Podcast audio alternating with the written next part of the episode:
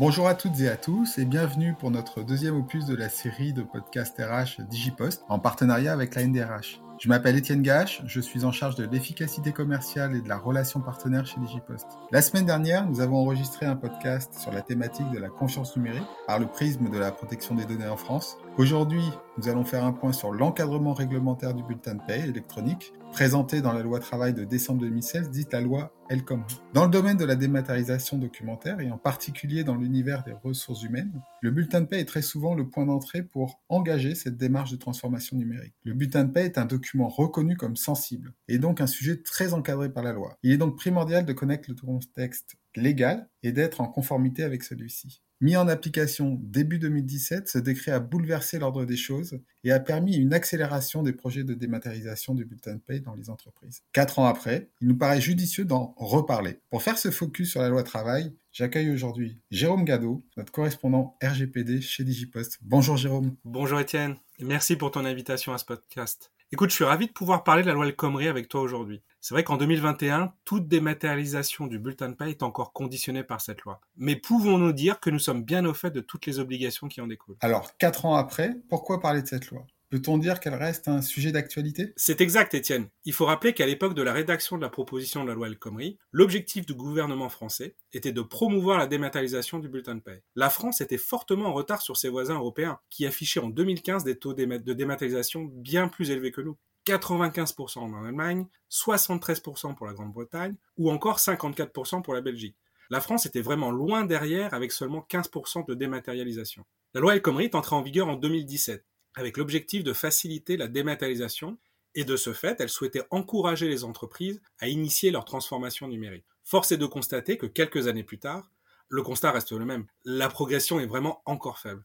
En 2018, l'étude d'OpinionWay pour Altea indiquait que seulement 20% des collaborateurs français recevez la fiche de paie de façon électronique. Ce sont des chiffres intéressants en ligne avec euh, nos statistiques Digipost. Selon un sondage Internet que nous avons réalisé en juillet 2020 auprès de plus de 1000 répondants, seuls 17% de la population active française reçoit actuellement ses bulletins de paie dans un coffre numérique. Ces chiffres récents nous amènent à la même conclusion qu'il y a 4 ans. La progression du bulletin de paie numérique est en cours, mais il semblerait qu'il reste encore beaucoup de chemin à parcourir et nombreuses sont les entreprises qui vont débuter un projet de dématérialisation de la fiche de paie. Il est donc toujours d'actualité de parler des implications de la loi travail. Jérôme, j'ai envie de te poser la question, en quoi la loi El Khomri a-t-elle vraiment transformé le paysage de la dématérialisation du bulletin de paie Et peut-on vraiment parler d'un avant et d'un après loi travail? Absolument, Étienne. La loi El Khomri a permis de franchir un nouveau pas vers la dématérialisation. L'entreprise peut maintenant proposer par défaut le nouveau processus de dématérialisation instauré par la loi, ce qui facilite l'adhésion des salariés au bulletin de paie numérique. Je m'explique. Ceux qui avaient dématérialisé le bulletin de paie avant 2017 s'en souviendront. Au tout début, la dématérialisation de la fiche de paie avait été rendue possible dans les conditions de l'article L3243-2 du Code du travail issu de la loi du 12 mai 2009, avec la nécessité de recueillir le consentement express du salarié en amont de la dématérialisation. Dans notre jargon, nous appelions ça une procédure d'opt-in. Le salarié se porte volontaire et demande par lui-même d'adhérer au bulletin de paie numérique. Avec l'entrée en vigueur de la loi travail en 2017, l'employeur peut désormais opter pour la dématérialisation générale des bulletins de paie, à condition bien sûr de remplir trois conditions fondamentales. Premièrement, informer les salariés au moins un mois avant la dématérialisation, puis instaurer un processus de recueil et de gestion de refus. Et enfin, de prendre en compte l'opposition du salarié. C'est ce qu'on appelle le processus d'opt-out. Le salarié doit alors indiquer qu'il refuse le bulletin de paie numérique pour continuer à recevoir son bulletin de paie au format papier. Si je comprends bien, l'entreprise peut désormais dématérialiser le bulletin de paie en masse auprès de ses salariés. Mais du coup, peut-on dire qu'elle l'impose à ses collaborateurs et que ceux-ci n'ont pas le choix? La loi travail a instauré des obligations auprès de l'employeur afin de garantir le droit d'opposition du salarié, que celui-ci soit bien respecté en amont mais aussi après la campagne de dématérialisation. En fait, à tout moment, si le salarié le souhaite, il peut revenir au bulletin de paie papier. Il peut également avoir refusé dans un premier temps le passage au numérique et décider plus tard d'y adhérer. D'ailleurs, pour les nouveaux embauchés, l'entreprise doit proposer à son nouvel employé le choix de remplir un formulaire de refus de réception du bulletin de paie numérique. En amont du choix, c'est aussi tout un processus de communication qui se met en place. En pratique, euh, nombreuses sont les entreprises qui choisissent de communiquer sur leur dématérialisation au moment de la remise de la dernière fiche de paye papier. Une lettre du PDG ou du sponsor du projet, la plupart du temps euh, le ou la DRH, est souvent ajoutée euh, au courrier de remise du bulletin de paye. Cette communication détaille le processus de dématérialisation ainsi que le droit et les modalités d'opposition du collaborateur. Et cette étape est primordiale parce que le droit d'opposition du salarié doit être respecté à tout moment du projet. Et c'est une autre obligation qui découle de la loi El Khomri. Il faut vraiment mettre en place un processus de recueil et de gestion du refus valable en amont et en aval du déploiement du projet. Le collaborateur, en fait, il doit pouvoir refuser le bulletin de paie numérique avant même qu'il soit déployé. Et s'il change d'avis en cours de route et qu'il décide de revenir au bulletin de paie papier, il incombe à l'entreprise de le faire sous un délai de 30 jours. On le voit bien. La loi El Khomri encadre les conditions du déploiement de la solution de dématérialisation du bulletin de paie. Peut-on aussi dire qu'elle impacte le choix de la solution, Jérôme? Oui, indirectement. Elle conditionne en partie le choix de la solution. Et c'est un impact souvent moins connu par les équipes projet.